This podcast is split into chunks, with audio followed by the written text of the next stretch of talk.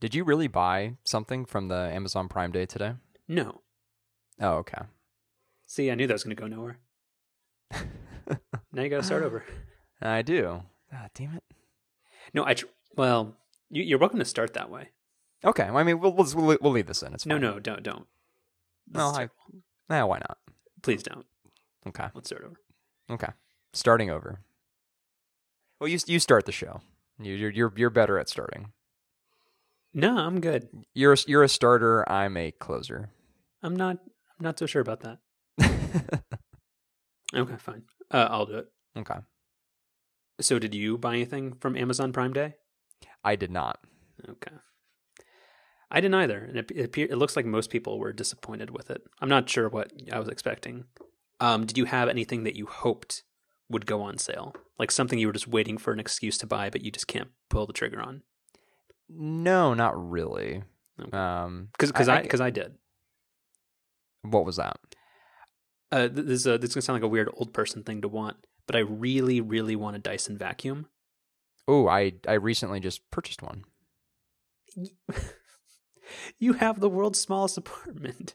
Well, and I, I got the world's smallest, most basic Dyson. Is it the canister one or is it an upright one? It's or do you get the um, stick vacuum? Because that doesn't count. The stick vacuum, Uh, that doesn't count. That's a, that's a kitchen sweeper, basically. basically. Okay, But I mean, to your point, I'm in a studio that's primarily hardwood floor with two rugs. gotcha. we we have a long, luxurious carpet everywhere, and and I really get a kick out of vacuuming. So I, I've been very uh, very much eyeing a nice uh, Dyson. I, I think the model is the uh, the Animal DC fifty or something like that. But they're like four hundred fifty dollars, and I just can't do it at regular price. Yeah, they're they're very expensive. They're Um, great, but it's kind of like one of those.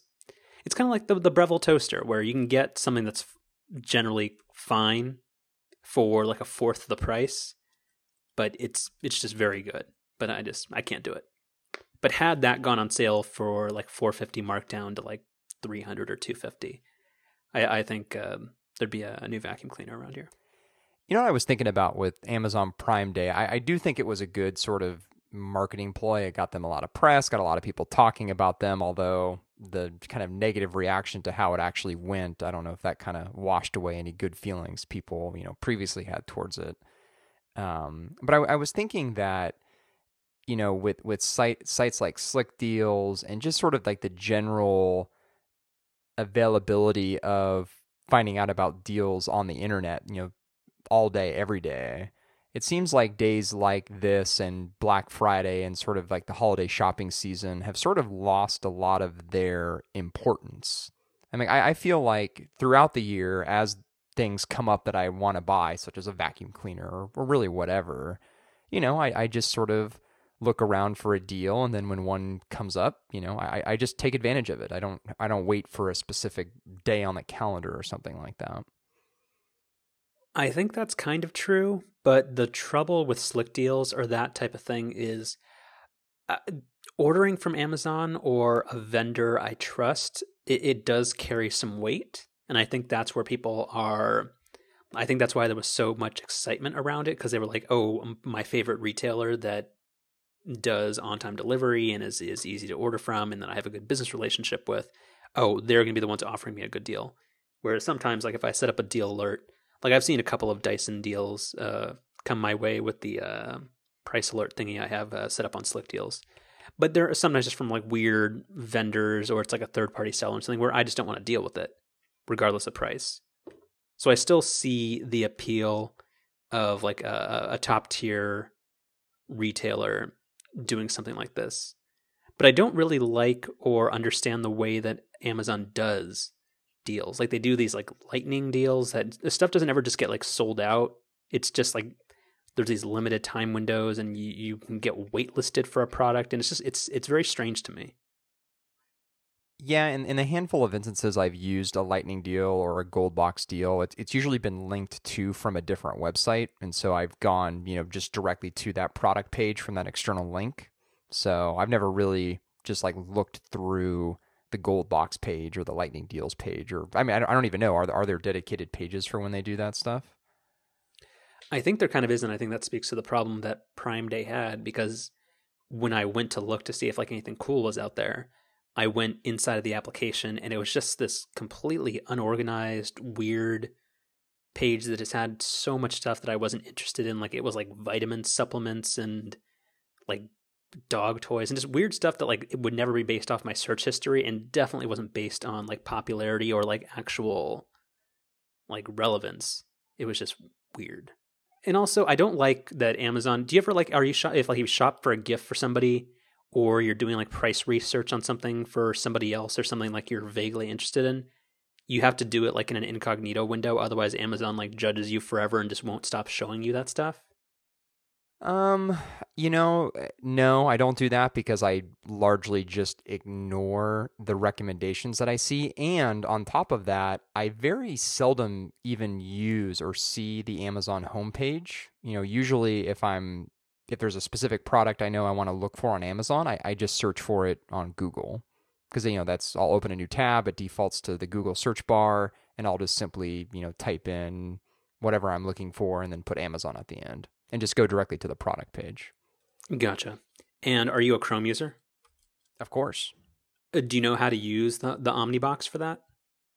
Oh, of course, of course. Okay. I mean, well, I mean, is there is there something specific with Amazon in the Omnibox? Well, no. If you put whatever, like whichever site you want to use first, like if I want to go to a Wikipedia article, if I type Wikipedia first, that will automatically do a site specific search. So if you do that for Amazon, it doesn't even take you to the regular Google results homepage. It does an Amazon search for it which I find to be faster. And the same thing works for uh, IMDb and a lot of other things. I, I so I just opened a Google window and typed in Amazon Dyson vacuum, and I was brought to a Google search results page. Um, let me. Uh, this would be real good for the listeners, but uh, that's great. Again, this is why need, you need to have like annotated show notes, and you have to. Again, I'm just going to assign you more work to do. Well, okay, so I, I see this now. So it is a Google search results page, but it's all Amazon links. Is that is that what you mean? No. So I just sent it in in the Slack of what it's supposed to look like. Hmm. Uh, oh well. Okay. Okay. I see. I just I just typed in Amazon Dyson vacuum and just clicked enter. I didn't actually. Well, no, that's the whole thing. Where if you type that keyword and then hit space, it automatically limits your search results to its kind of internal site specific search engine so that when you hit enter, it is just that result. No, actually, no. I'm not. I'm not seeing when I type in Amazon in space. I'm not seeing that option for an Amazon specific search. Okay. Well, when when it's not a um uh, uh a live show, uh, go to go to your Chrome settings and then click on Manage uh, Search Engines and kind of see why that's not doing that. Okay. But it's very useful. I enjoy that. I see. Yeah, no, that does that does seem very useful. Have, actually, on that note, quick uh, Chrome thing. Do you use the Google Voice Search on your uh, on like your traditional computer ever? No, I didn't know that was an option on the desktop. okay.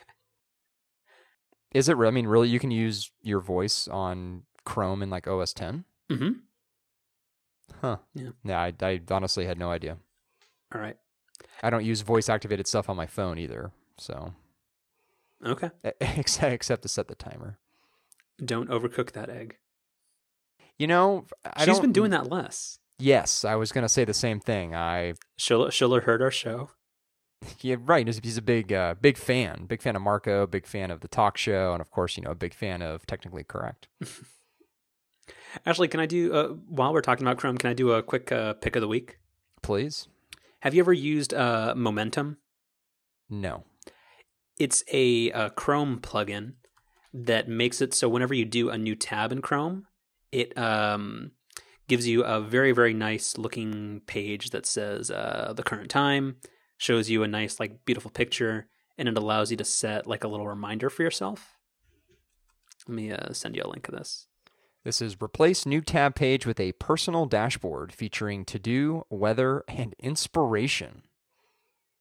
New tab, personal dashboard that inspires you to be more productive. So I really like it. Because when, whenever you create a new tab, like if there's just something that like you have to do today, but sometimes you know like you'll kind of stray from it and like just start dinking around online. When you hit that, when you do Command T to get a new uh, tab open, it kind of just uh, smacks you in the face with uh, what you're supposed to be doing, and uh, what time it is and how much you're wasting. Hmm. So I actually really, really enjoy it. Like the, the inspirational quotes, not so much, but um, you know, a nice, uh, pleasant picture. It's it's it's very cool. Well, maybe I'll uh, I'll give this a try when uh, when I get on the OmniFocus bandwagon. in 2017. Yes. You got to give it a shot. But anyway. Eh, we'll see. All right. Do you have a pick of the week, or do you have anything that's uh, cool? Not to not to put put you on the spot, but um, I, I do, as a matter of fact. What's that? And it can't be the Ford Edge. The Soda Stream. Boo. So so 2013. Yeah, so you know, we we talk on the show some about how we get annoyed by the, you know, basically five or six companies which advertise on every single podcast. But they don't advertise. It's just that everybody talks about it, right? Is that true? I thought I, they. I, I honestly don't think they've ever legitimately sponsored something.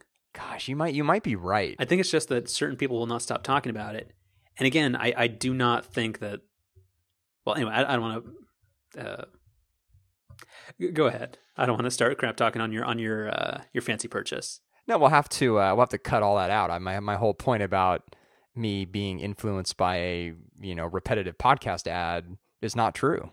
Yeah, I think you're right. I think this was just a. Actually, I have been influenced by repetitive podcast ads. I think earlier this week I actually signed up for Squarespace, which is oh, we should let's get let's let's come back to that. Yeah, um, it gets easier. I don't believe that, but yeah, we, we really should come back to that. I'm actually I'm you know this this week I actually um have some notes. I, I came more prepared than usual, so I'm I'm going to put this in the notes. Here. Okay, Squarespace. Um, is, so this yes, is a disjointed show. All right, we're gonna yeah, get back well, on the on the rails. You know, is that different from any other week? Really? I run a pretty tight ship. well, that's true. Um, so the Soda Stream. Um, this is not a fancy purchase, as as you just implied. Um, that's actually one of the reasons why I finally made the purchase was because I never seriously looked into one for a really long time, and then a friend recently purchased one about a month ago and I went, huh, like, you know, not to, you know, not to intrude, but, you know, how much did you pay? And I think they, they said, you know, 70 or $80. And I went, oh, I, I just, oh, I always wrongly assumed they were like a couple hundred bucks or something. Um, and it turns out, I mean, I think there are versions that are a little bit more expensive, but the base model is like 80 bucks. And so I did some shopping this weekend and it was in a, in an outlet store that, um, I walked by and, uh, decided to uh, to make the purchase. This is the, I, I think it's their base model because it, it is the one that's just eighty dollars. You know, comes with the actual carbonator itself, the carbonator bottle, and then the you know, uh, what is it? The carbon dioxide little tube thing, little thing that you have to recharge every sixty bottles or so. Um, you know, it's it's it's neat. I don't think it's, you know, I, I, don't think it's necessarily super economical. I mean, there are articles out there showing it certainly how, isn't how many, yeah, how many years it takes to like recoup your cost versus just buying, you know, bottles of carbonated water. But, you know, as somebody who really enjoys carbonated water and who basically drinks it exclusively, um, it's just, it's just, it's kind of fun, you know, like you don't, you don't really do it for, the convenience or the cost. You know, similar to people who are really into coffee and who will, you know, buy the the fancy, you know, grounders and uh, grinders, grounders, grinders, whatever. Thinking of coffee grounds, you know, they should be called grounders actually, if you think nope. about it. Anyway, um, you know, um, I've, I've lost my train of thought now. No, with with with uh, I flustered myself. No, with with you know fancy coffee drinkers, it's the same kind of thing where they they buy this fancy equipment and. I don't think I did. I disagree with that point, but whatever floats your boat. because I don't think the level of difficulty in getting carbonated water really correlates to the quality of the product, which which is where I think people who engage in like fussy coffee, uh, coffee practices uh, what what they get out of it, like using an Aeropress and all that kind of stuff, and just like that. It's a, it's a pain, but allegedly it's going to do a heck of a lot better than uh, your uh, DRM'd Keurig machine. That's a fair point, but I think what some people would say is that because you can control the level of carbonation and because you can basically come up with whatever flavor you want to, this is a you know superior version of carbonated water as compared to just buying something in the store. Sure. Do you think you're going to use the flavor cartridges though? No. So I so that the the so we'll throw we'll throw out that plus that you just mentioned. Well, so the one well no. So let me explain. So the one that I bought came with a um, packet of some sample flavors, and um, you know these are the ones that were mostly like you know like not sugar free basically like the ones that contain sugar and all that kind of stuff which you know i've, I've with drinks especially I, I try to kind of avoid um and so I, I, tried one of those it was like a grapefruit one and it, it was fine like it, it, it wasn't bad but i also didn't think it was great um, but what I did find on uh, Amazon is uh, SodaStream sells these, you know, like sugar free, just like very lightly flavored um, flavors. Um, you know, no no sugar, no preservatives. Just it's just like a little like essence of fruit, basically. And you just put a like a half a teaspoon into a liter bottle. And I actually just got those today, and so I, I tried a couple out tonight, and um, they're they're they're nice. You know, they don't add a ton of flavor, but they add just a little bit. Um, um, although you know, honestly, I've actually just really been enjoying the just regular, you know, kind of plain plain water. Interesting. All right. So so we'll week. see. It's a you know it's a it's a purchase that I don't necessarily feel spectacular about in terms of the economics of it and all that, but especially for especially for somebody who you know I I have free you know carbonated water at work and all that as well, but um you know Mr. Startup. right. Um, uh, yeah, my only reason, like, I, I think it's also kind of a cool thing, but my issue is that um, is is chilling your beverage. Uh, how do you mean? Well, I mean, you either have to use ice cubes or you have to like immediately refrigerate or freeze what you make. Do you not? Well, no. So here's the thing. So I have a Brita, and so I've always got that full and in the fridge, and so it's it's cold. And so whenever I just whenever I need to fill the soda stream, I just fill it from the Brita. So it's already, you know, very cold water. okay. There's a there's a whole system. I'm going to stick with my uh, inefficient just bottled bottled sparkling water in the fridge. It's, you know, I, I think it's it's just a it's kind of a fun thing, I guess. I got you. It's an um, experience thing. Yeah. And on and on demand sparkling water is kind of cool. It is kind of cool. It's fun to make. We'll see if that wears off over time, but feels like you're in the future. No, not really, because it's a very basic machine. I mean, it, it, doesn't even require electricity or anything. How loud is it? Um, it very loud. so, so, so no late night uh, sparkling water, or your neighbor's gonna get mad. No, it, it's uh, it's alarmingly loud, and they actually tell you that on the instructions, like, "Hey, this is going to be a really loud noise. Fantastic. yes. Again, you, keep mentioning like key selling points and then you keep going back on it. Well, you know, one of the nice things I can actually uh, we'll do a live demonstration of this on the show. So the the carbonator bottle that it comes with, um, one of the things I was concerned about was well, if I you know if I make a because you can only you can only make a liter of this at a time basically, and you know, what if I don't drink all that at once? Which what's that in American? I don't know. Who knows? Half a gallon. I don't know. no, uh, it's not. That's not true. Um, um, by, by so, like a factor of two, it's not. Whatever. Um, you know, I, w- I was worried that if you didn't drink it all at once, it would just sort of like go flat. But it comes the, the bottle it comes with has this really nice cap that I guess you know makes a stronger than usual seal.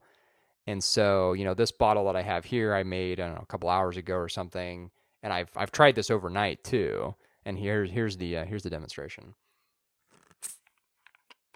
I don't know I don't know if that played very well, but um, the point is that it, it keeps the carbonation in the bottle uh, very very well. Um, I've I've tried as long as 24 hours so far, and even after a day, um, it, it basically tastes just like it does, you know, right right after you first make it. Cool. Delicious. So yeah, I guess that's my I guess that's my pick of the week. Nice. All right, what's our first real story of the week? Well, I guess if I had to have a software pick of the week, which would also be my my first story of the week, it would be the iOS 9 public beta. All right, this is not gonna be a this is not gonna be a quick one. Okay, go for it. So I I've just been sort of curious first and foremost about how the beta program works. I've actually been sort of more interested in that than I am in iOS 9 itself. And so going into this, that was the thing I really wanted to learn more about. And so I made the decision to put iOS 9 on my iPad because you know I'm not a I'm not a crazy person and going to put it on my phone, which I rely upon each and every day. Um, you know, Jason Snell on the most recent episode of Upgrade talked about something similar where you know he first put it on his iPad because he kind of viewed that as a device which was less, you know, kind of mission critical each day. If something were to go catastrophically wrong with my iPad, it wouldn't really be that big of a deal. Whereas if something happened to my phone in the middle of the day, you know, that would be an issue. Um, so the you know, the actual experience of putting the beta on the iPad when it's really the, the same for the iPhone as well is really easy. You just you go to a website that Apple's got set up, you register your Apple ID, um, you know, you're instantly registered into the program. It gives you a link, which you then are supposed to open on your iPad or iPhone, whatever device that you're looking to install the beta on. You go to that link. Um, it takes you to a download page where you download. I don't really know exactly what it is, some type of certificate or some small piece of software. A provisioning um, profile. I guess, yeah. Um, which then restarts your iOS device and then when the device turns back on, you go to the you know regular software upgrade page, and you are prompted with being able to download uh, the latest beta version of iOS. Uh, so I mean, the whole process took, I mean, about 15 minutes start to finish, and I think the longest part of that process was downloading the gig and a half or whatever iOS 9 is right now. Um, and you know, installed without a hitch. Um, I've got it running on my iPad Mini 3, and yeah, so far it's been fine. No, no major issues, no crashing. Um, all the third-party apps I've used so far seem to work just fine. Um, you know, one of the things I noticed right away is that it it runs pretty poorly on my iPad Mini 3, which mm-hmm. quite fr- quite frankly I kind of expected because iOS 8 already doesn't run super great. Mm-hmm. Um, but iOS 9 runs noticeably slower than iOS 8 does. Which, you know, I to be fair, this is a beta piece of software, and they actually have talked a lot about how they're hoping that iOS 9 runs even better than iOS 8 ultimately. So we'll we'll see how that goes. But right now, it's it's not great in terms of speed. Um, you know, the other thing that is is really a bummer so far is that um, with the iPad multitasking stuff, which was the one thing that I actually was, you know, really curious about with iOS 9, is the fact that the you know, there's sort of two different versions. There's the whole slide over feature where when you're working in an app, you can slide over from the side of the screen either in portrait or um, horizontal mode and you get a list of apps which you can then open up. So, you know, Messenger is a, a good or messages rather is a good example where you can slide that over, type out a quick message, and then you know go back to the app you were using.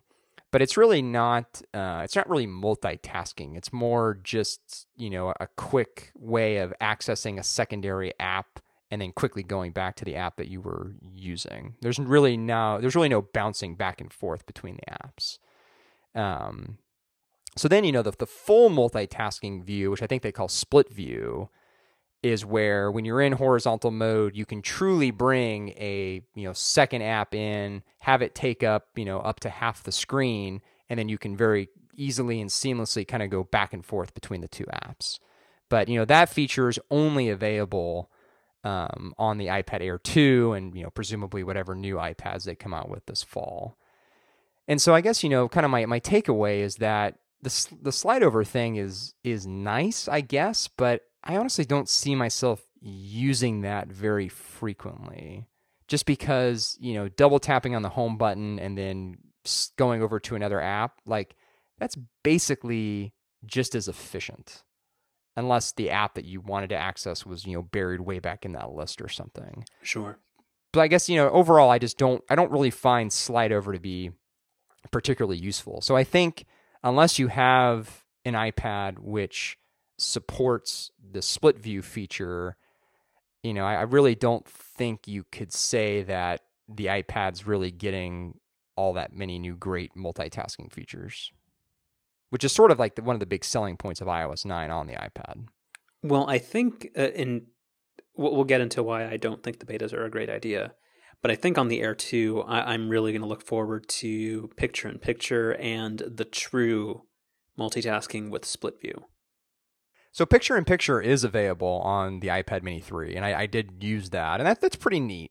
Um, I can't really think of a scenario where I'd use it. Um, I mean, you wouldn't like. Sometimes I'll just have like, uh, uh hopefully, um, Comcast, uh, or what what was it actually called, Xfinity TV Go, where I'm watching like CNBC or ESPN or something, and I want to actually get work done, but I want to have it on in the background like in the same way that I would kind of have a Chrome window in the background while I'm doing actual work on my computer. I, think like well, but for you again, you you say that the iPad's more of a leisure device or kind of like an uh, an ebook thing, where you generally don't feel the need to do much multitasking. Well, I think more important than that, it's a device that I almost exclusively just use at home. And so if I want video on in the background, I just have my TV on. Hmm. Seems like an easier solution. it I mean the feature does work really well and it's it's kind of trippy to be sitting there even just on the home screen and there's like this video that you can just, you know, you can move anywhere on the screen. So it's not like you have to fix it in a corner or anything. You can just literally put it anywhere. It's it's kind of cool. Neat. Um what else with iOS 9? The, I mean, the new keyboard's nice. It's the the fact that you can tell when the you know shift key is on or off is really cool. You know, go figure. What's been your experience with the the new text selection from the keyboard? I haven't really used it much because you know right now third party apps can't take advantage of new iOS 9 features. It's just Apple's built-in apps. So like really like Notes is the only thing that I've really gotten to try that in and it's it's fine. It's you know it takes a little bit of getting used to.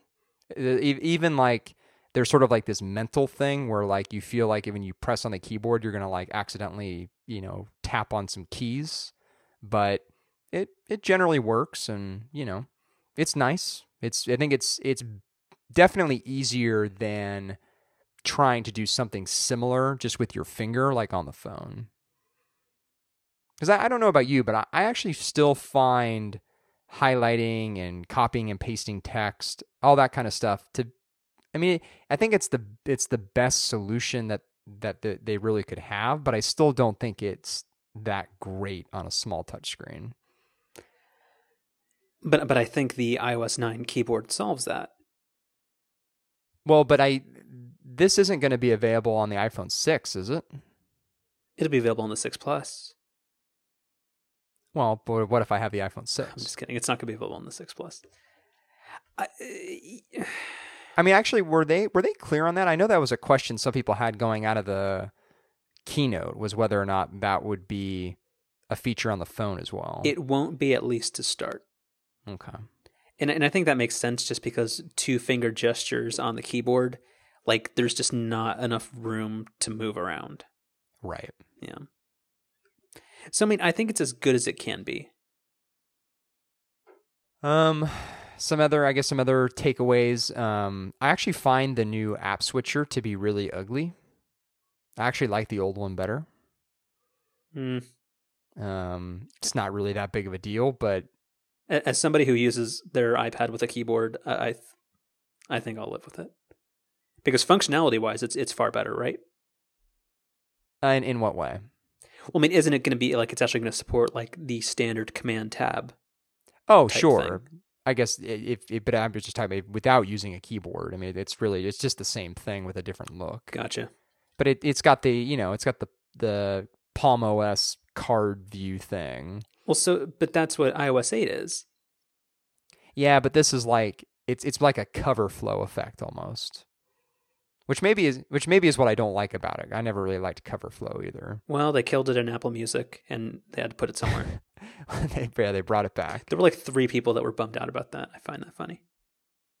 You know, I guess maybe part of it is the fact that the animations just run so slowly on the iPad Mini 3. Maybe if I were running iOS 9, like the final version of it on a, you know, new generation iOS device, maybe it would be nicer. Mhm. But um and then there's I guess, you know, there's the San Francisco font, which is the system font.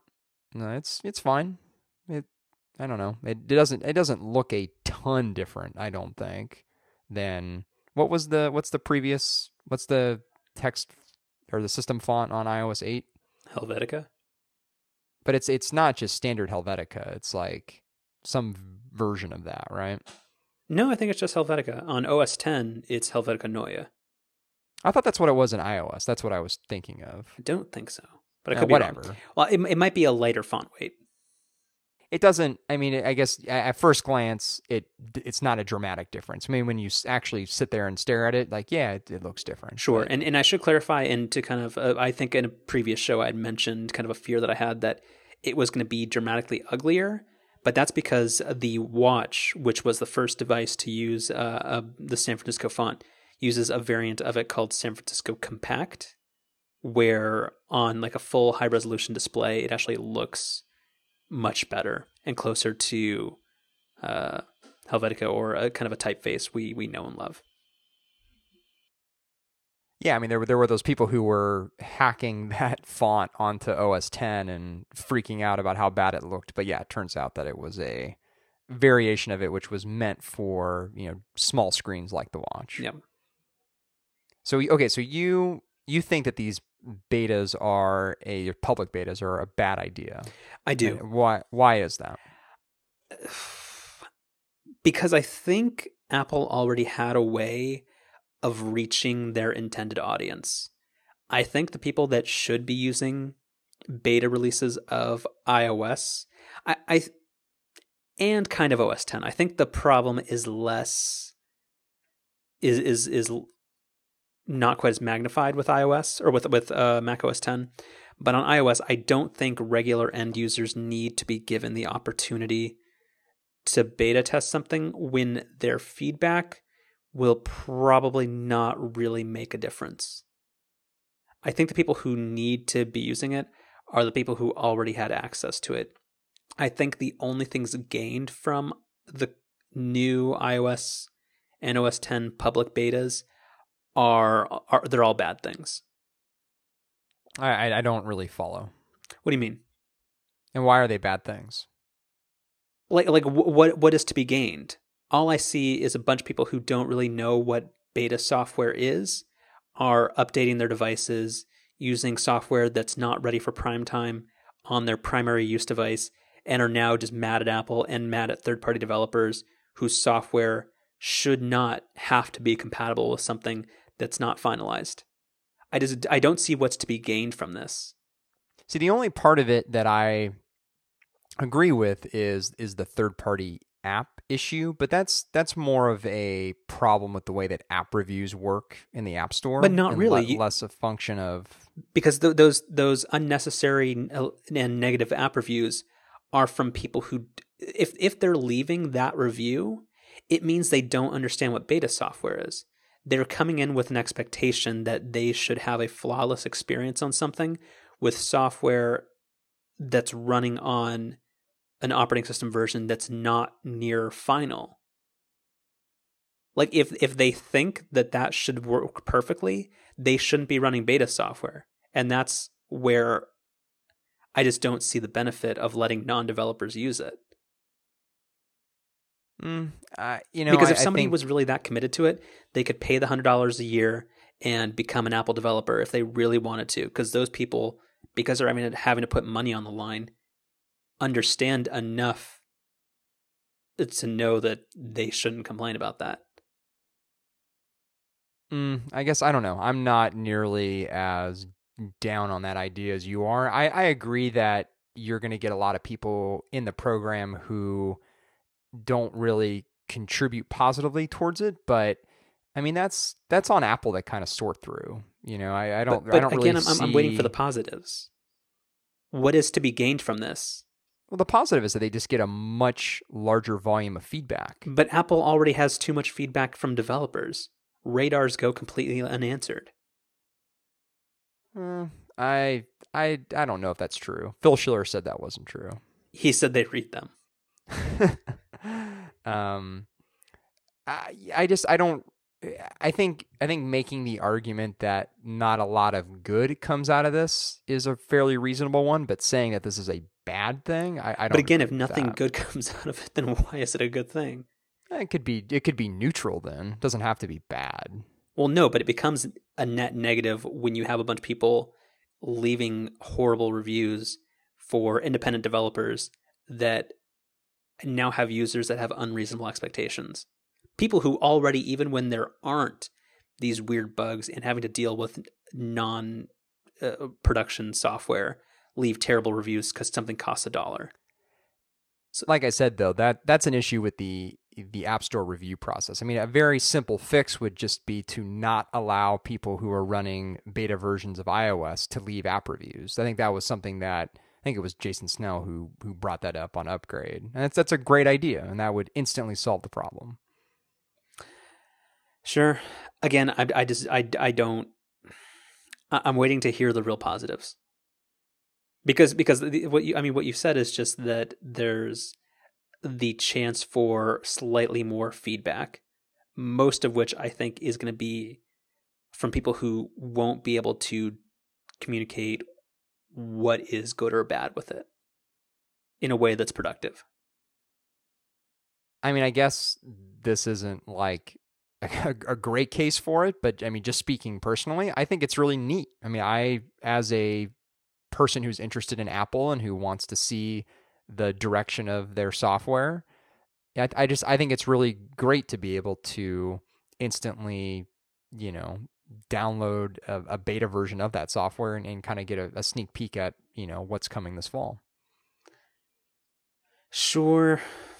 I, I just think you fall into probably the five to fifteen percent of people who will be installing the beta software and would contribute positively to the experience and derive a lot of benefit to it from it. Well, well, thank you. I, I'll, I'll take that as a, uh, take that as a compliment.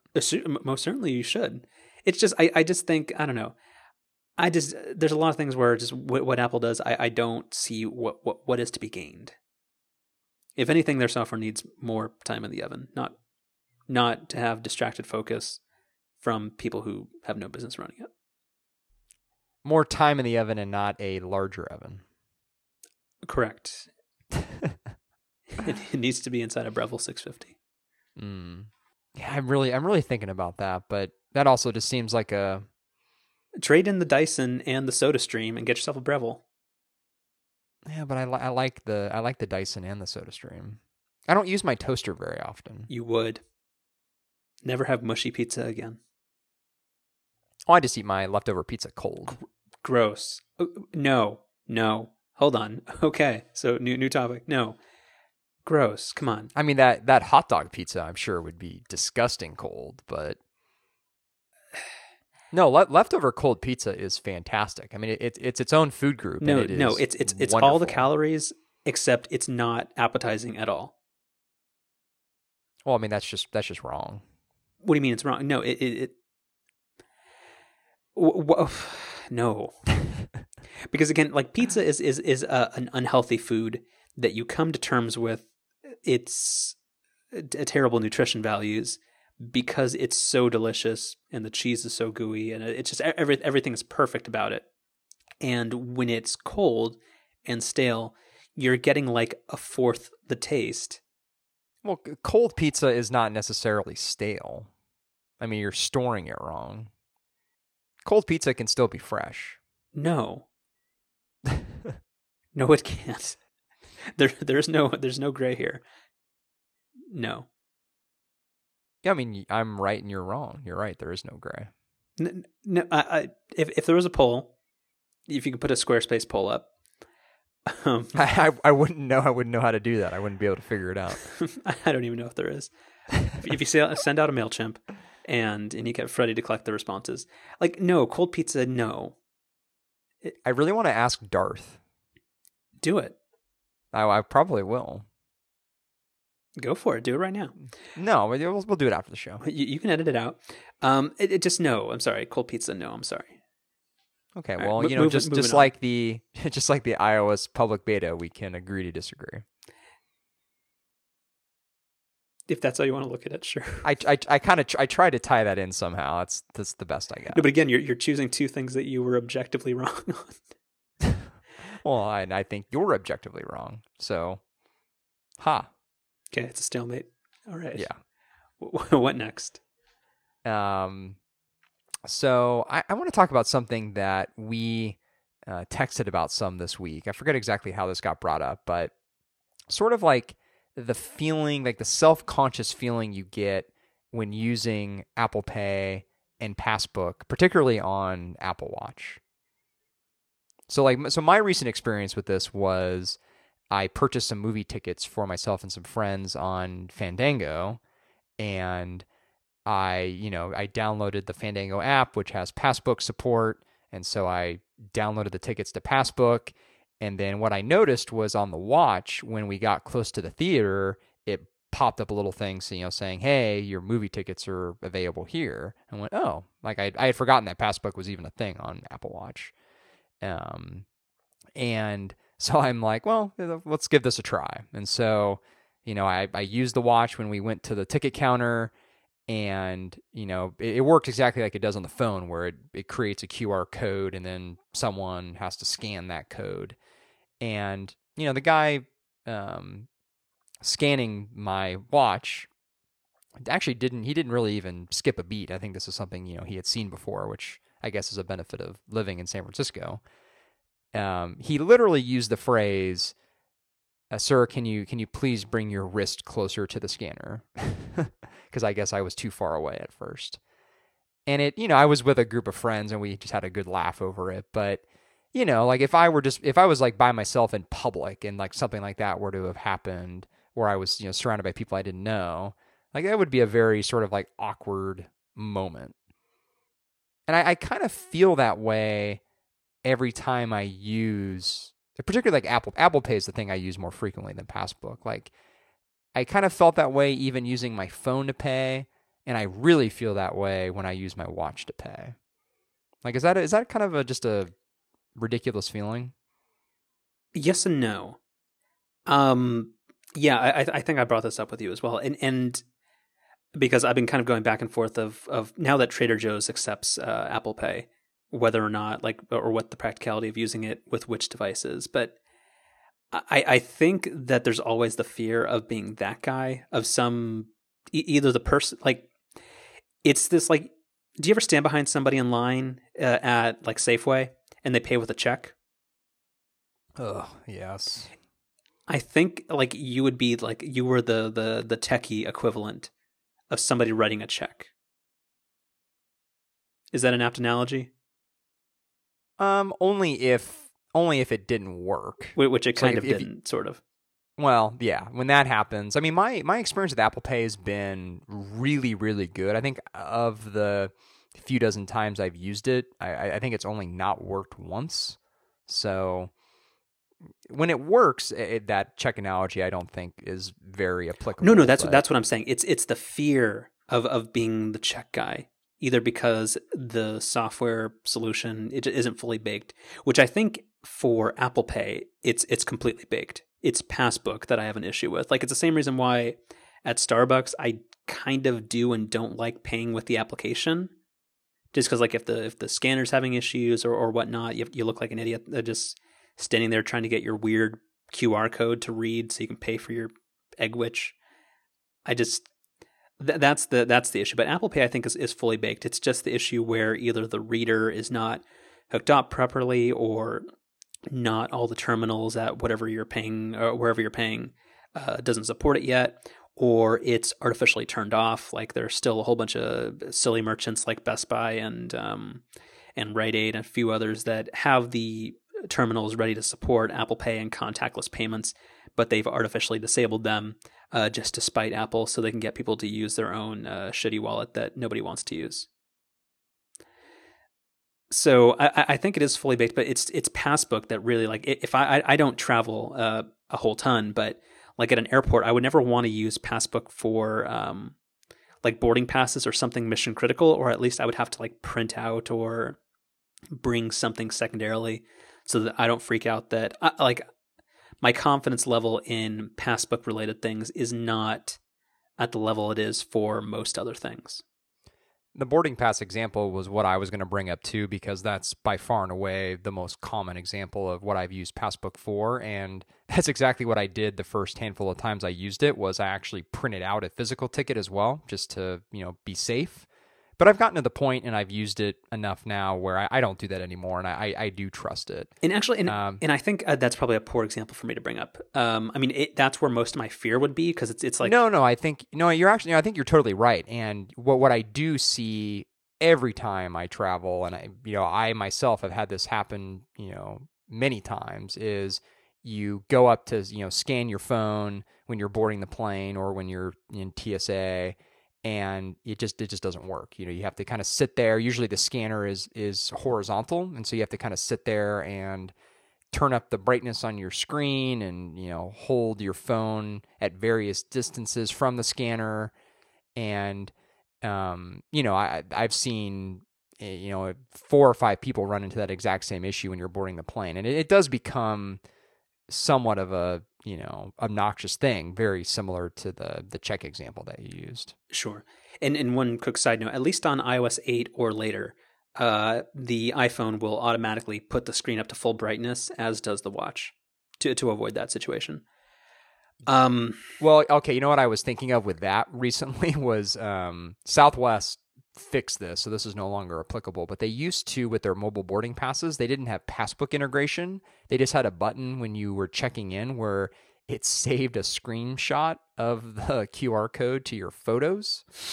And so you were expected to pull that open in your photos to scan and obviously then that doesn't prompt the phone to turn its brightness up. But you are right when you when you access a QR code or a card or whatever it's called in Passbook, it does automatically turn your screen brightness up. So that that is no longer an issue.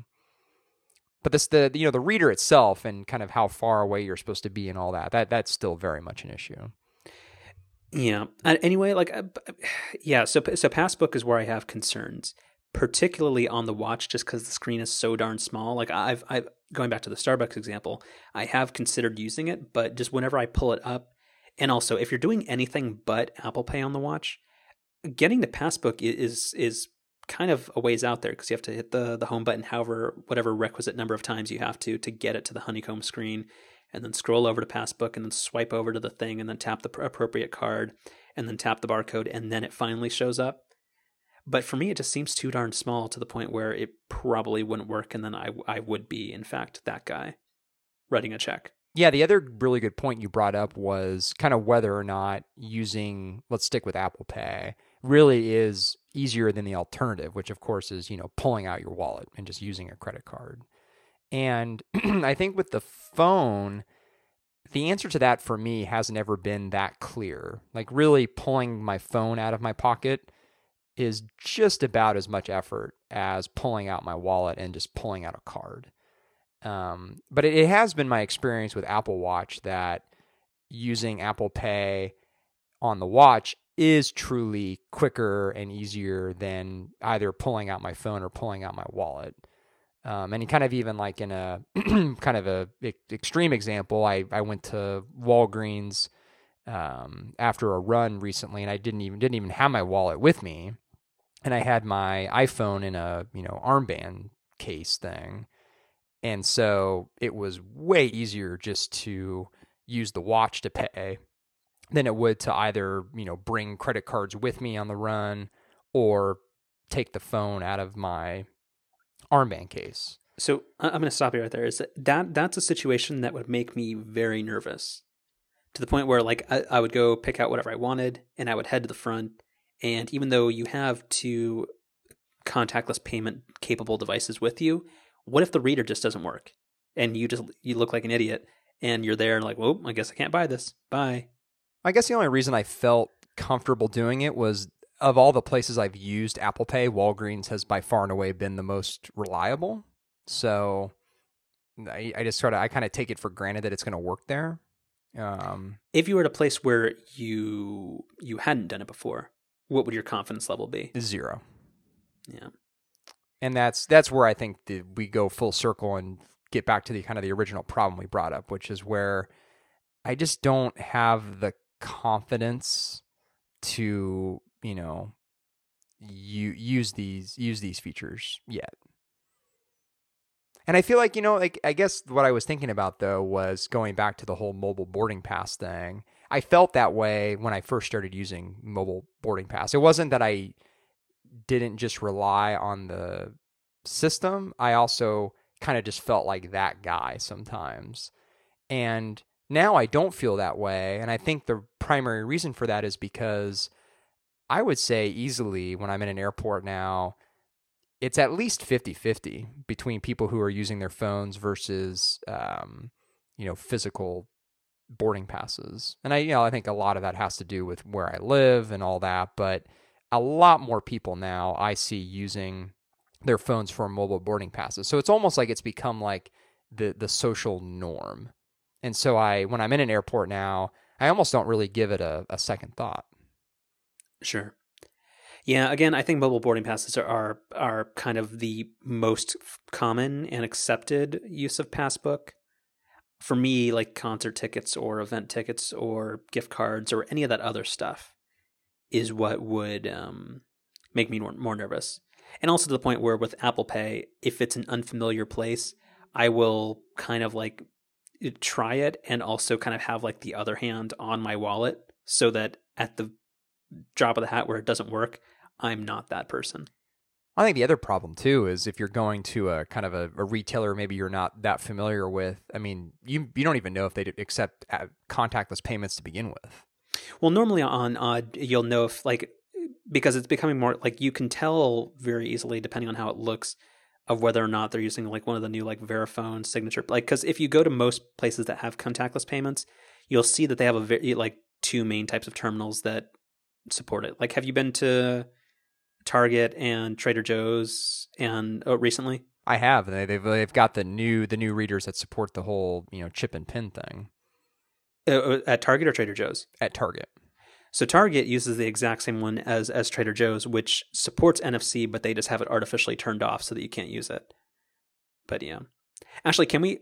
So have we wrapped up the Apple Pay talk real quick? I mean, yeah, the only thing I'll I'll close out with, which I already kind of said, but I think it's worth repeating, which is I, I really do think that Apple Watch or Apple Pay on Apple Watch really is the first time I've been able to say that it this is better than just pulling out my wallet. I I, I do think it's really really handy.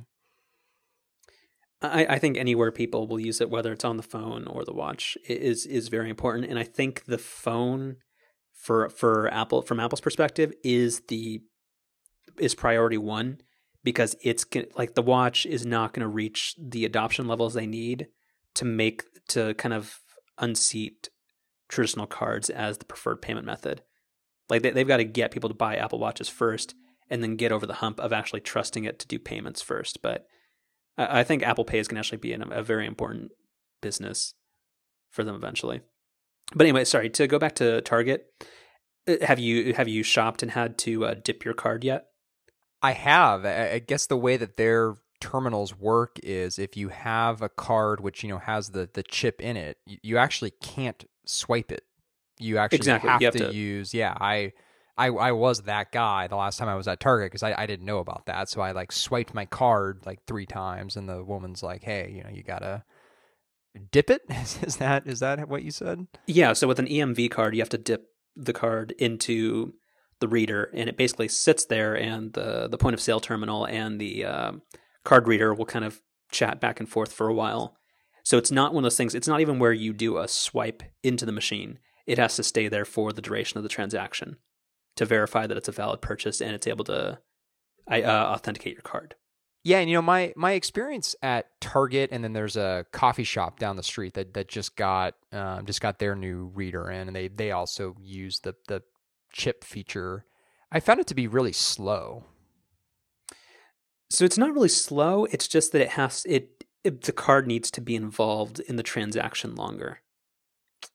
Yeah, I mean that, that so, so total transaction be, time should be about the same.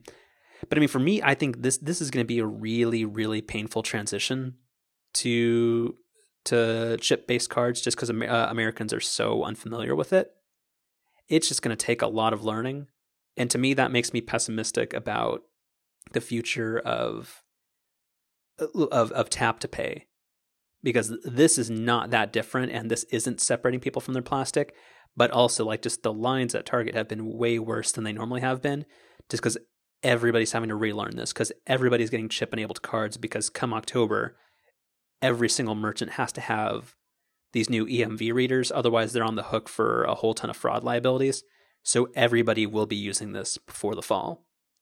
And it's just going to be a mess. I have noticed that. It seems like, because it just in the last, I'd say, four weeks, all of my cards have been replaced with, you know, the, the what, what what's the phrase you're using? EMV? It's an EMV chip. Okay.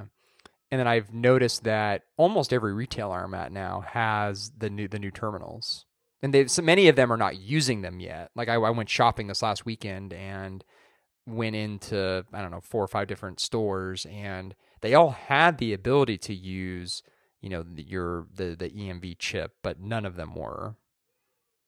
Yeah, that's that's going to be kind of in in like a test phase for a while, but yeah, everything will be launched before October because the whole thing now is that if somebody has a chip enabled card but it is not used with a chip enabled reader come October 1st if your card's stolen, the bank's not on the hook for it. The merchant that the information was stolen from is on the hook.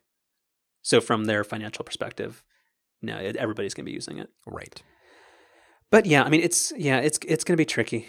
But yeah, it just again, it makes me nervous about how quickly tap to pay will come about. But also with the whole infrastructure change to those chip enabled readers, almost every single one of those that people are buying also supports NFC, so it's just whether or not they choose to enable it. So that's also promising for Apple Pay. Agreed. And I, I, I think and Android what, Pay. Right.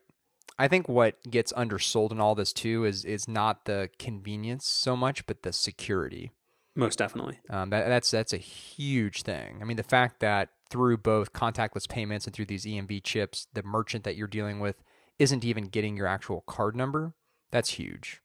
Yeah, they're getting a randomized card number and also a single use token for that particular transaction. Right. Good good times. So that's our yeah. This, this this whole transition to both you know EMV and contactless payments can cannot come soon enough. Yep. And as always, Europe and Canada have been way ahead of us. Uh, yes, very much so. All right. Um, you Well, got another thing? Yeah, I mean, I've got a couple of uh, couple of topics. We're running a little long, so um, yeah, we're we're doing okay. do you, do you want to come back to the Squarespace thing this show, or do you want to maybe save that for like a future episode? Sure. What what, what were you going to talk about? I, well, I wanted to I wanted to come back to your idea that you have found it easier, kind of. No. Well, we'll, we'll save it for another show. But okay.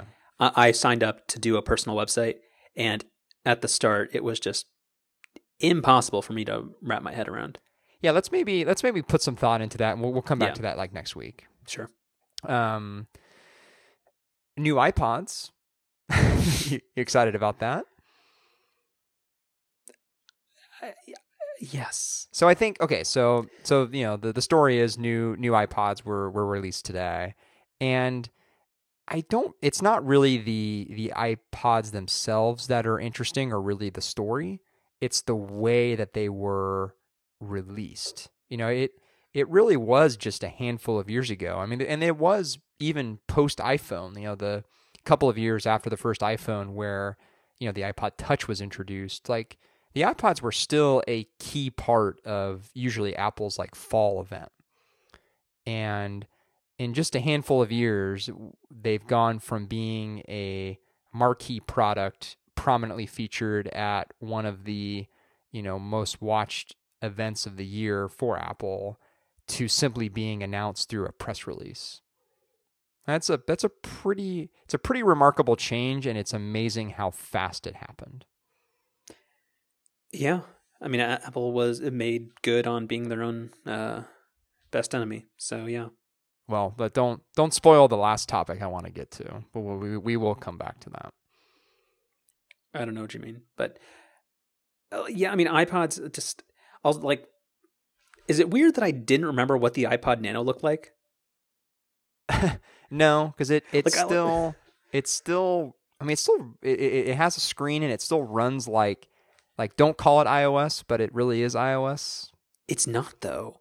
But the thing that was weird about it, like because I remember the last iPod I remember really was was like the Fat Nano. Do you remember that one? I do. I think I had one of those. and and then I know they had the one for a short period of time. It was very short lived that people tried turning into a watch on Kickstarter. Oh no, that that's the one that I had. Yeah, it had the really small screen.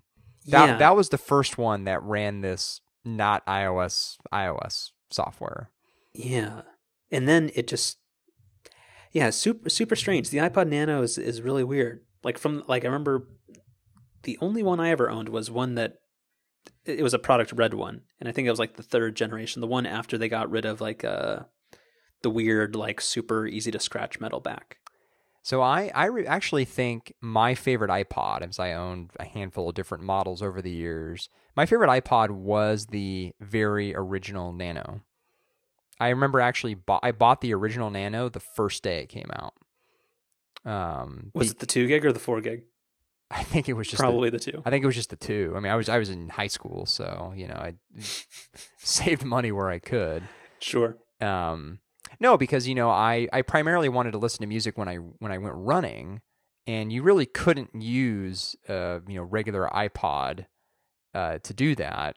And they, they did come out with the shuffle before the nano, but for me, I just like the fact that it didn't have a screen, like that was just a total non starter.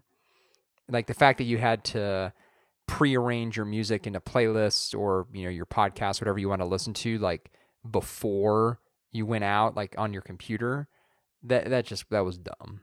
So the nano for me was like huge. It was it was exactly what i wanted and really from the moment i got that nano i kind of stopped using my like full size ipod. And i like my the nano was really like my primary music device pretty much all the way up until i got you know the iPhone. It was a great replacement to the iPod mini. I, I did not like the first Nano because I always thought it like the symmetry on the product was just completely wrong. But it, it was a very, very important product in the long run. Like you didn't ever feel that way where like the screen was just absolutely tiny and it only took up like 20% of like the front of the iPod and there was just so much white space around it. Yeah, I mean they, they tried to make it look too much like the regular full size iPod. Like they, they kind of took the iPod mini or iPod Nano rather moniker too seriously. Like now that now they do a good job of between the different iPod models, they there's no effort to like try to make them all look the same. Like they all they all are very much built with their particular size in mind. Well, if they're being built at all, again, because does anybody care about iPods other than the iPod Touch, sort of, which is just a product for people aged 8 to 13? I mean, Apple has always been a, a company which isn't afraid to, you know, kill off product lines. So well, I'm I, not I sure if it's really kill, killing off product lines. I think it's the customer has moved on because there's a better option for them. Well, no, that, that, that's what I'm. It. That's what I'm saying, though. I don't think Apple's making these out of the goodness of their heart. I mean, they're only going to continue manufacturing these if enough people are buying them, and you know, clearly, clearly today's news proves that enough people still are. Well, but I think it's a product that's in maintenance mode right now. They're going to keep making it until it stops making them money, which is why the iPod Classic eventually died, just because probably the the cost of continuing to make the product just became not worth it. And right now, the iPod Nano And does the iPod Shuffle still exist? It, uh, it does, yeah. Like those probably are still just barely making enough money to make them worth it. I think the iPod Touch does have a reason for existing, but the other two, uh, yeah, their days are probably numbered. Well, anyway, I did. I didn't actually mean to turn this into a conversation about the actual product itself. I just, I just was really, really fascinated by the way these were announced today. Sure. And it kind of, it kind of makes me wonder, like, you know, you never really, you never would have thought ten years ago that we would have been at this point. and it kind of makes you think, like, ten years from now, like, is, is this same thing going to happen to the iPhone? No. I don't say I don't know how you can definitively say that. Maybe, yeah, it totally seems unlikely, but I mean, who knows? But I mean, I, I think I can honestly, like, I can very confidently say no because the idea of having a three to five inch internet connected square in your pocket is not going to go away. It's going to get dramatically better, hopefully. It'll get faster, both processing power wise and, and connectivity wise. But I don't think that's going to go away. It's just going to keep getting iterated upon and new features. Like I think the iPhone's a much more dynamic product than a single purpose music player that also kind of like did workout stuff. So no, I, I don't see a world in which the iPhone doesn't exist in ten years. No, no, no. I don't mean to imply that, but it just it, to be or that there's something Of, newer that's better than it, like where the iPhone becomes a secondary product line. I don't see where that happens in ten years. never say never. No, I'll say never. or I mean, at at least I'll say not in the next ten years. Like I'm, like what what el- what would it be? Do you are you are you suggesting that eventually the watch is going to be everything? Because it won't. Well, no, I've I've very explicitly said on the show I don't think the watch is that thing. Well, no, but what I'm saying is even like four generations from now, the watch won't be that thing for form factor reasons. I completely agree. okay, so the iWatch is here to stay. Or sorry, the iWatch, the, the Apple Apple phone, or What what is what is happening? the iPhone. All right. Okay, so so we're you know run, running a little long. Do, do you have do you have some topics? I I do want to know if you have any opinions on Comcast Stream or Xfinity Stream or whatever it's called. I I do. Yeah, I have I have some notes on that this week. Okay. Um, so some you know some stories came out about this, and people were kind of making it a big deal, but I don't think it means anything. And the, the reason I say that is because you know Comcast is the exact same provider who you're getting TV from, is the exact same one offering this new service. And so, you know, people are kind of making a big deal about, oh, well, it's like this cheaper $15 alternative, blah, blah, blah. But like the way that I see it is if eventually too many people switched off of their traditional cable subscriptions and just signed up for something like this, all Comcast would do is just raise the price gradually until they were getting a you know similar revenue stream that they were previously. And that's that's the whole problem with people's excitement over this idea of like streaming TV is because you know I think we've talked about this on the show before. It it, it I think people's excitement would be valid if an entirely different set of companies kind of operated the internet infrastructure in this country but the exact same companies who are overcharging you for your cable, which I actually don't, I actually don't agree with that, but many people think so. Um, People are the same of the ones who opinion that that they're paying for stuff they don't want, which which is sort of true, but not really true. But you you know what I mean, right? Where Yes. I I think that The company wants to get the same amount of money from you at the end of the day. Where it's allocated doesn't really matter. Right. And so that's why I guess that's why I don't I don't understand the excitement over this or the excitement over some, you know, mythical like Apple TV TV subscription. Like I just I just don't see I don't really see how that's any different than wh- where we're at today. I think it's kind of an important first step for for Comcast uh, because they have seen legitimately shrinking numbers in terms of total video subscriptions from customers, and they understand that, and this proves that they understand that the internet and uh, IPTV and and kind of on demand viewing is going to be more important going forward. I just I'm not sure. Uh, this this is not the start of what will eventually replace TV.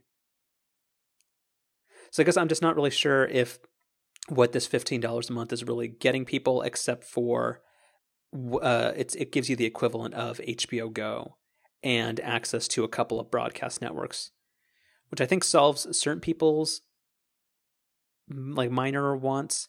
But I mean, it would never work for a customer like me, like because it, it, it, there's no option to include like Comcast Sportsnet or any of the the content I actually want to watch. So yeah, I I think it's kind of an important first step but I think there's a lot of unanswered questions. Like again, if this does become popular, the price will probably gradually get raised. I mean, it will of course include more channels, which just makes it basically an internet-based cable TV replacement, which is not I don't which is I don't think exactly what people want. And also, if a, a service provided by somebody else becomes really popular, Comcast will just implement bandwidth caps. So yeah, yeah, I'm just not really sure what to think, but I do think it's kind of important. Kind of. Or I mean, I'm just not sure how it's important yet. Because again, like there's, uh, I've I've been meaning to kind of exam or like th- think more about the issue like of unbundling and cord cutters, and I never really thought it was happening. But there have been uh, there have been smart people who have brought up a couple of points that I haven't thought about, which are that the way people consume content and whether or not they're actually watching television anymore is changing because of the internet. And also, there's a lot of people who will never subscribe to cable. So as people die, or like like as as the market gets younger, there's people who have never had something and will continue to never have something. So it's complicated. Very complicated. All right. And you have no interest in Office 2016 for Mac? No, not really. It's better. But it's still not as good as it is on Windows. Well, of course not, but it's better. Well, as a Power Excel user, I think I think I can legitimately use that phrase. Um, it's I, I need the best. You know what Paste Special does? Do you? very much uh, Alt ESV. So again, when you mention that, because again, I don't use I, I don't use Excel in Windows a ton, or at least not for advanced stuff. Uh, is that all the letters together or just in a row? In a row. Does that just bring up each menu item as it goes? Like, does do any of the top level menus pop down? No, it it, it just basically steps through what you would you know cl- click through with a mouse. So it does. I'm sorry. I guess I didn't didn't follow what you were asking. Like from like you know where like you have those like you have uh like the what what are they called? because it's different on a PC. Like the like the insert format tools data, like the the the little drop down menus at the very top. Yes, those don't come down. Like, isn't it just navigating through those? Yeah, it, it is. Yes. Oh, okay. Yes. All right. I think that added nothing for the listener, but no. okay. Anyway, Office is getting better for uh, for Mac. So well, good. Good for them. The, the only thing I find weird is that it's only available to Office 365 subscribers. Yeah, I guess it's not going to be available for retail until September. Yeah, I find that find that interesting. Well, it seems like just a way to promote Office 365, which is clearly what you know Microsoft is trying to get people onto. Yeah, trying to pull in Adobe. Which uh, which actually is a is a nice segue to uh, the last topic I wanted to bring up. What's that? Uh, so I'm you know I'm looking through here. So there's some some article that got posted this week. Uh, Maturing Software and Empires Past by, uh, was it, I don't know if, if I'm pronouncing this correctly, Carlos G- Gomez. Yeah, I think that's right. Um, kind of an int- interesting read. Um, have you have you had a chance to look at this? Anyway, I'm I'm trying to write more, but yeah, it's uh, it's it's the whole point is that I, I, iTunes is is a gosh darn mess, uh, and and and, and why is that? And, and I think we all know why. Because it, oh, how long? Well, no, you you became like a full time P, uh, Mac user in 2009. Yeah, but I had been using iTunes uh, just about since it first came out. So, yeah, I mean, I, iTunes and it just yeah, Apple seems completely resigned to just letting iTunes be this weird mess. Mainly, I think just because the vast majority, like uh, Mac OS 10, does not enjoy the success that iOS devices do by any means. It is doing double digit growth in year over year unit sales in terms of Mac hardware sold, whereas the PC market in general is contracting, but they are still not in terms of like market share anywhere close to Windows. It's still, I think, like 11% to like uh, something else. I'm sure Linux has some share of it. But on, on Windows, if anybody wants to use an iPhone or an iPad or an iPod, they must use iTunes, which kind of ergo you it, that means that iTunes has to be the thing that does everything for both platforms, which for better or for worse, mainly for worse, means that iTunes is doomed to just be this terrible mess because every new feature they do that's related to music or syncing or restoring or Apple TV or any of the things that Apple does that are not Macs has to go through iTunes. And I th- I just worry and I think that that's going to be a super Microsoftian problem going forward. And I don't like making that comparison, but it ma- it makes me nervous. You know, I guess though so I, I read through this, this, your article and I I think it's it's a good comparison, but I think what I was having a hard time making the connection with was you know Microsoft's reliance on Windows reflected relying on kind of like their core money generating or revenue generating product, whereas you know iTunes is sort of just a small feature which is part of the overall ecosystem and it, it's really like I, I disagree because oh. the, the the thing is if, if you let's say uh, you do an update on your iphone like let's say you install an ios 9 uh, beta product and in the middle of it your iphone craps out and your your phone won't boot anymore and you only have a pc what what, what do you do? Or what do you have to do? You have to connect it to itunes. Exactly. So iTunes is the thing that enables all of Apple's other things to work. So there's no way that iTunes can ever like uh, unsuck or like can, can never really step back unless they decide to break it up or completely rewrite it. And that means uh, addressing all these complex problems that have been built into it because of that. Because again, on Windows, iTunes is the only thing that Apple writes other like do they even make Safari for Windows anymore? I don't believe so, no. Like iTunes is the only thing that they make and iTunes for Windows has to be the catch-all that supports Apple TV, iPods, iPads, and iPhones. Even though things are now heavily cloud-based, it still all has to work from that. So, I'm not talking about iTunes in the sense that it's a music player. The whole point is that iTunes is way more than a music player. And for something that is the backbone, unfortunately, for like 70 or, or 80% of their sales is just kind of weird that they're willing to let it just be that kind of Windowsy just mess. So you're, you know, you kind of admit that you don't really necessarily have like a fantastic solution to well, this. no, I do but... on on OS 10, which is you'd have a music application like like on OS 10 it's not that way in uh, on Windows, but audiobooks have been pulled out and moved into the iBooks application. And photos and that kind of stuff is inside Photos. It's not that way on Windows. So the solution would be to break it up into smaller, more focused applications. Like back in the old days on OS 10, there was an application called iSync that allowed you to synchronize your uh, your Motorola ROKR or your uh, like Palm Pilot with the built-in calendar applications and all that kind of stuff. I don't understand why that shouldn't exist again and why there shouldn't be a music applications and a photos application and a videos application that breaks up all these really complicated ideas and something where Apple Music could exist and not be just this complete mess that it currently is, which is currently just strapped to iTunes. Hmm. Anyway, it's it's it's it's it's weird iTunes is currently using 712 megabytes of memory. It is doing nothing. should that be that way? No. I don't think it should be.